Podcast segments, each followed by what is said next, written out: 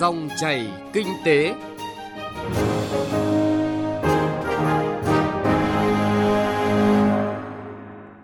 biên tập viên Thu Trang và Bảo Ngọc xin kính chào quý vị và các bạn. Thưa quý vị và các bạn, xúc tiến thương mại hàng hóa trong bối cảnh dịch bệnh. Thương mại điện tử cần được tạo điều kiện tốt hơn, phát triển xứng tiềm năng. Nhiều chủ trương chính sách kinh tế mới thiết thực hỗ trợ doanh nghiệp, người dân. Đó là những nội dung đáng chú ý có trong chương trình Dòng chảy Kinh tế hôm nay, thứ Năm ngày 5 tháng 8 năm 2021.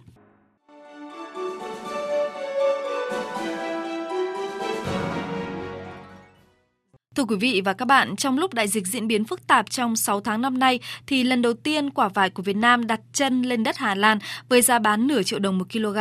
Ngày 2 tháng 8 vừa qua, cũng là lần đầu tiên một lô hàng 22 tấn quả sấu đông lạnh của Việt Nam được xuất khẩu, phân phối và tiếp thị tại thị trường Australia. Với giá bán thấp nhất là 18 đô la Australia 1 kg. Tất cả những câu chuyện này cho thấy nếu tất cả các bộ ngành địa phương và doanh nghiệp vào cuộc thì rất nhiều mặt hàng nông sản của Việt Nam sẽ xuất khẩu ra nhiều thị trường nước ngoài với giá trị cao. Bài viết của phóng viên Xuân Lan sẽ phân tích rõ câu chuyện này. Sau khi lô hàng 22 tấn quả sấu đông lạnh của ta xuất khẩu sang Australia, mang về cho đất nước giá trị kim ngạch lên đến trên 390.000 đô la Australia, tương đương 6 tỷ 500 triệu đồng, thì một doanh nghiệp tại Hà Lan đã thành công bỏ ra gần 1 tỷ đồng Việt Nam để thí điểm đưa 6 tấn vải thiều tươi sang châu Âu bằng container trong 5 tuần bằng đường biển, và số hàng này đã tới Hà Lan cũng vào ngày 2 tháng 8. Đây thực sự là tin vui và niềm hy vọng thực sự đối với bà con nông dân một nắng hai sương, cũng như khách hàng nước ngoài của Việt Nam trên thế giới. Tại thị trường Hà Lan, quả vải tươi Việt Nam được giới thiệu tới khách hàng với giá 18 euro 1 kg, tức là hơn 550.000 đồng một cân. Lô gần 1 tấn vải thiều Thanh Hà, Hải Dương hạ cánh tại sân bay Schiphol, Hà Lan hồi tháng 6 với mục tiêu phân phối cho các siêu thị Á Châu tại Hà Lan, Pháp, Đức. Thì trước đó 2 ngày, các thương vụ và doanh nghiệp của ta đã gửi sản phẩm mẫu đến tất cả các siêu thị Á Châu tại Hà Lan để thử và nhận được sự hưởng ứng mạnh của các chủ siêu thị. Còn lô 6 tấn vải thiều lục ngạn lần này từ cảng Hải Phòng vượt biển đến cảng Rotterdam, Hà Lan. Bà Võ Thị Ngọc Diệp, tham tán thương mại Việt Nam tại Hà Lan cho biết cảm xúc vỡ òa khi khách hàng cảm nhận được mùi thơm vải chín, trong khi mùa vải của ta đã kết thúc từ lâu. Thực sự là rất tự hào và vui mừng ạ. Vì đây là lần đầu tiên mà container xuất khẩu hàng vải tươi Việt Nam sang EU. Và đây là cái dấu mốc rất quan trọng để sau này các doanh nghiệp Việt Nam mình đầu tư một cách bài bản hơn và mở ra một cái tương lai nữa là xuất khẩu trái cây tươi vào thị trường EU một cách bền vững. Theo tham tán thương mại Việt Nam tại Hà Lan, việc đưa quả vải thiều Việt Nam sang Hà Lan gặp không ít khó khăn, đòi hỏi nỗ lực rất lớn từ các doanh nghiệp xuất khẩu lẫn nhập khẩu. Điểm cộng cho lô hàng vải nhập khẩu từ Việt Nam là có gắn tem truy xuất nguồn gốc do Cục Xúc tiến Thương mại Bộ Công Thương phát triển, làm tăng thương hiệu cho quả vải Việt Nam. Trước Hà Lan, quả vải Việt Nam gắn tem truy xuất nguồn gốc cũng được xuất chính ngạch sang Pháp với giá bán hơn 500.000 đồng một kg và được tiêu thụ nhanh chóng. Theo ông Vũ Bá Phú, Cục trưởng Cục Xúc tiến Thương mại Bộ Công Thương, các vùng trồng nông sản xuất khẩu hiện nay cần được các ngành cấp giấy chứng nhận trồng theo tiêu chuẩn Global Gap, Việt Gap và được cấp mã số vùng trồng xuất khẩu. Chúng ta sẽ phải làm công tác quảng bá về thương hiệu cũng như là chất lượng sản phẩm ngày một tốt hơn và cung cấp nhiều hơn cho cái thị trường nhập khẩu. Và để mà làm được điều này thì tôi cho rằng là một cái nhiệm vụ hay là một cái khâu rất là quan trọng mà Bộ Công Thương cùng phải phối hợp với cả các bộ ngành, đó là hướng dẫn hay là hỗ trợ doanh nghiệp thực hiện truy xuất nguồn gốc sản phẩm và nông sản của mình, không chỉ ở thị trường Việt Nam mà trên khắp thế giới. Mỗi thị trường xuất khẩu có đặc điểm khác nhau, cần có sự hỗ trợ khác nhau và sự ứng phó của các doanh nghiệp, nhất là trong đại dịch. Hiện nay, nhiều mặt hàng của Việt Nam có tiềm năng xuất sang thị trường châu Phi, nhưng khâu thanh toán là khó nhất. Vì thế, các doanh nghiệp Việt Nam khó xuất khẩu trực tiếp sang các quốc gia này mà phải thông qua một nước thứ ba ở châu Âu, sau đó mới xuất khẩu sang các nước châu Phi.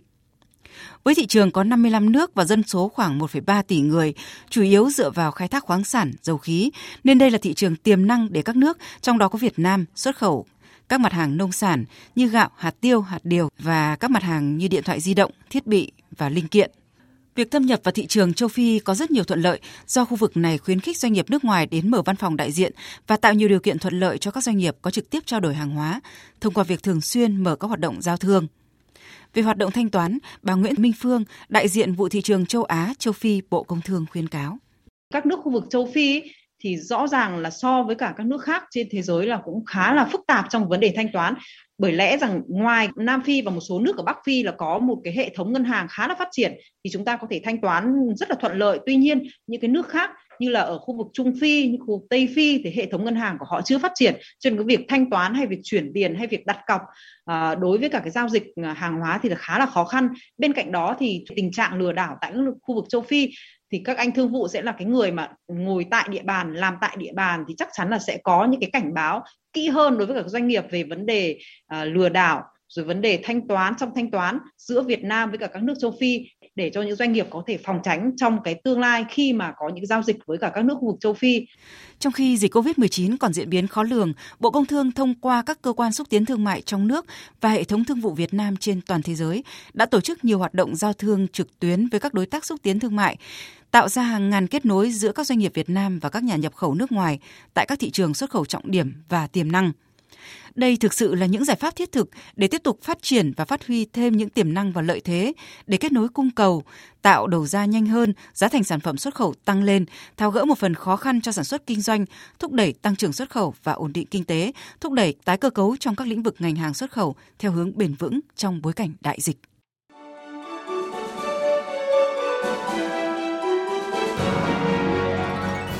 Dòng chảy kinh tế, dòng chảy cuộc sống.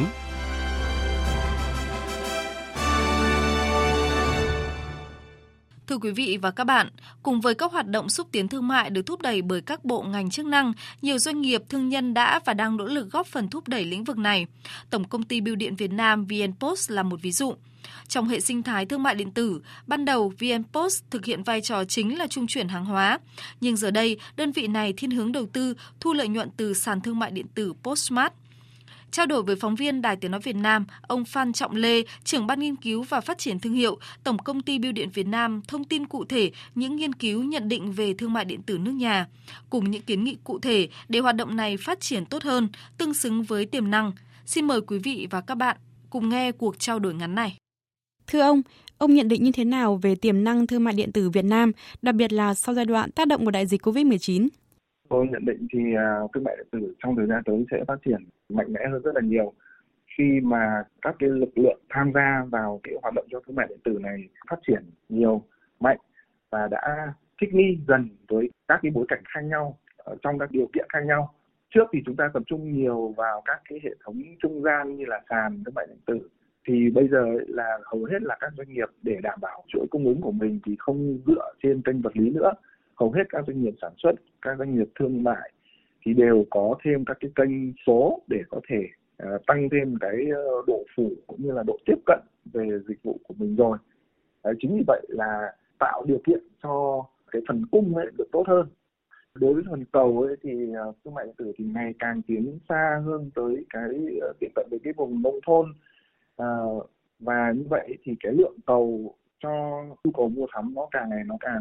càng lớn. Và với cái bối cảnh mà giãn cách xã hội như này thì người ta cũng không có nhiều lựa chọn nào khác ngoài việc là phải mua trên các cái kênh thương mại điện tử. Thì như vậy là thương mại điện tử nếu mà tính bài toán tổng thể chung ra thì sẽ phát triển rất là mạnh. Vâng, trong nỗ lực đưa thương mại điện tử trở thành lĩnh vực tiên phong của nền kinh tế số Việt Nam, các nghị quyết, nghị định của chính phủ đã chỉ ra khá nhiều việc cần làm với nhiều bất cập cần giải quyết. VNPost có nghiên cứu kiến nghị cụ thể như thế nào trong vấn đề này? Trong đó ông cho rằng đâu là những giải pháp quan trọng nhất cần được cả nhà nước, các bộ ngành liên quan và các doanh nghiệp phối hợp triển khai vì cùng mục tiêu này. Cái điểm yếu nhất hiện tại bây giờ gọi là kiến thức và niềm tin. Người dân bán hàng ấy thì người ta chưa có cái niềm tin trong cái việc là thay vì tôi bán cả một cái vườn nông sản thì bây giờ tôi lại phải bán từng cái đơn hàng lẻ một, vì người ta chưa có cái niềm tin là có thể tự kinh doanh được, tự bán hàng qua các cái kênh được, để người ta có thể bớt bị phụ thuộc vào những cái kênh lớn. Thì chúng ta cần phải tạo những cái điều kiện để mọi người cùng tham gia vào mua hàng, và những người đấy người ta có thể bán được hàng tốt hơn, thì đấy là tạo những niềm tin để khuyến khích mọi người tham gia. Cái thứ hai nữa là các yếu tố liên quan đến hành lang pháp lý,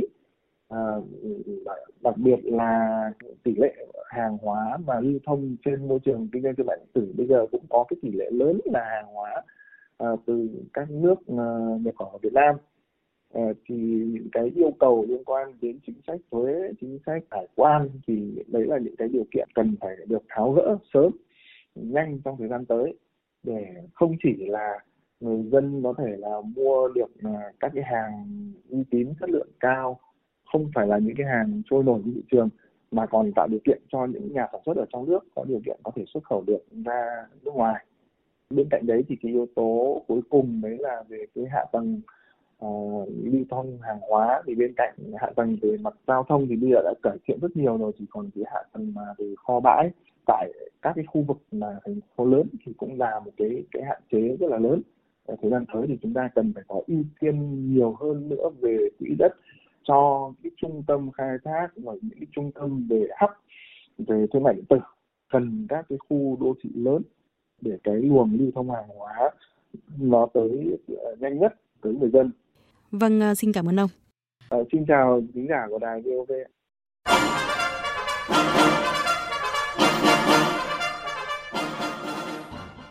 Xin chuyển sang nội dung đáng chú ý khác. Thưa quý vị và các bạn, dịch COVID-19 diễn biến ngày càng phức tạp, khó lường, ảnh hưởng tiêu cực đến hầu hết người dân, doanh nghiệp, người lao động ở mọi lĩnh vực ngành nghề. Nhằm hỗ trợ chia sẻ khó khăn với doanh nghiệp, người dân, người lao động, nhiều chủ trương chính sách mới đang và sẽ triển khai trong thực tế nhận được sự quan tâm của cộng đồng. Trong đó, nhiều chủ trương chính sách có hiệu lực triển khai từ ngày hôm nay, ngày 5 tháng 8. Chúng tôi ghi lại một số ý kiến đề xuất về nội dung này. Mời quý vị và các bạn cùng nghe. Trước khi có thông tin các doanh nghiệp viễn thông triển khai gói hỗ trợ dịch vụ gần 10.000 tỷ đồng từ ngày 5 tháng 8 kéo dài trong vòng 3 tháng, thì người lao động và doanh nghiệp đã nhận được thông tin từ ông Võ Quang Lâm, Phó Tổng Giám đốc Tập đoàn Điện lực Việt Nam. Đối với những khách hàng sử dụng dưới 200 kWh một tháng thì sẽ được giảm trực tiếp 15% tiền điện trên hóa đơn của mình. Còn đối với những khách hàng mà sử dụng điện trên 200 kWh một tháng thì sẽ được giảm trực tiếp 10% cái tiền điện trên hóa đơn của mình. Và cái căn cứ để mà xác định cái giảm tiền điện là cái lượng điện năng sử dụng vào mục đích sinh hoạt trong kỳ hóa đơn tháng 8 và tháng 9 năm 2021. Theo các chuyên gia kinh tế, đây là quyết định, là động thái kịp thời từ Tập đoàn Điện lực Việt Nam và các doanh nghiệp viễn thông sau những yêu cầu chỉ đạo từ chính phủ trong chủ trương triển khai hàng loạt giải pháp nhằm hỗ trợ doanh nghiệp, người dân giai đoạn khó khăn này. Ở góc độ doanh nghiệp, ông Nguyễn Đình Thắng, Phó Chủ tịch Hội Tin học Việt Nam cho rằng đây là những chính sách kịp thời, trợ lực cho các doanh nghiệp nói chung, không kể doanh nghiệp lớn bé hay đang trên bờ vực phá sản. Và cái chủ trương rất là kịp thời của chính phủ, rồi là các bộ ban ngành, lùi lại các cái thuế cần phải đóng, thuế đất rồi thuế thu nhập, hay là các giảm cái giá điện, rồi giá viễn thông, một số các cái dịch vụ công ích khác. Đó là rất là kịp thời để một phần là giảm nhẹ cái khó khăn, cái gánh nặng về mặt chi phí cho doanh nghiệp, giảm cho doanh nghiệp, tức là cũng giảm được cái khó khăn một phần cho người lao động, bởi doanh nghiệp là cái người mà phải lo cho cái lương bổng, lo cho cuộc sống của những người lao động khi mà họ bị giãn cách, bị cách ly. Ở góc độ dân sinh, ông Nguyễn Tuấn Vinh ở quận Long Biên, Hà Nội và ông Nguyễn Xuân Vinh ở Mỹ Đình, Từ Liêm, Hà Nội nhìn nhận người dân sẽ bớt khó khăn hơn khi các chính sách đi vào thực tế đời sống càng sớm càng tốt.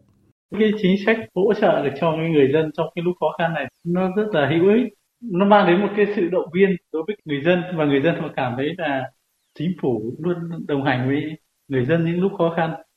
Chính sách hỗ trợ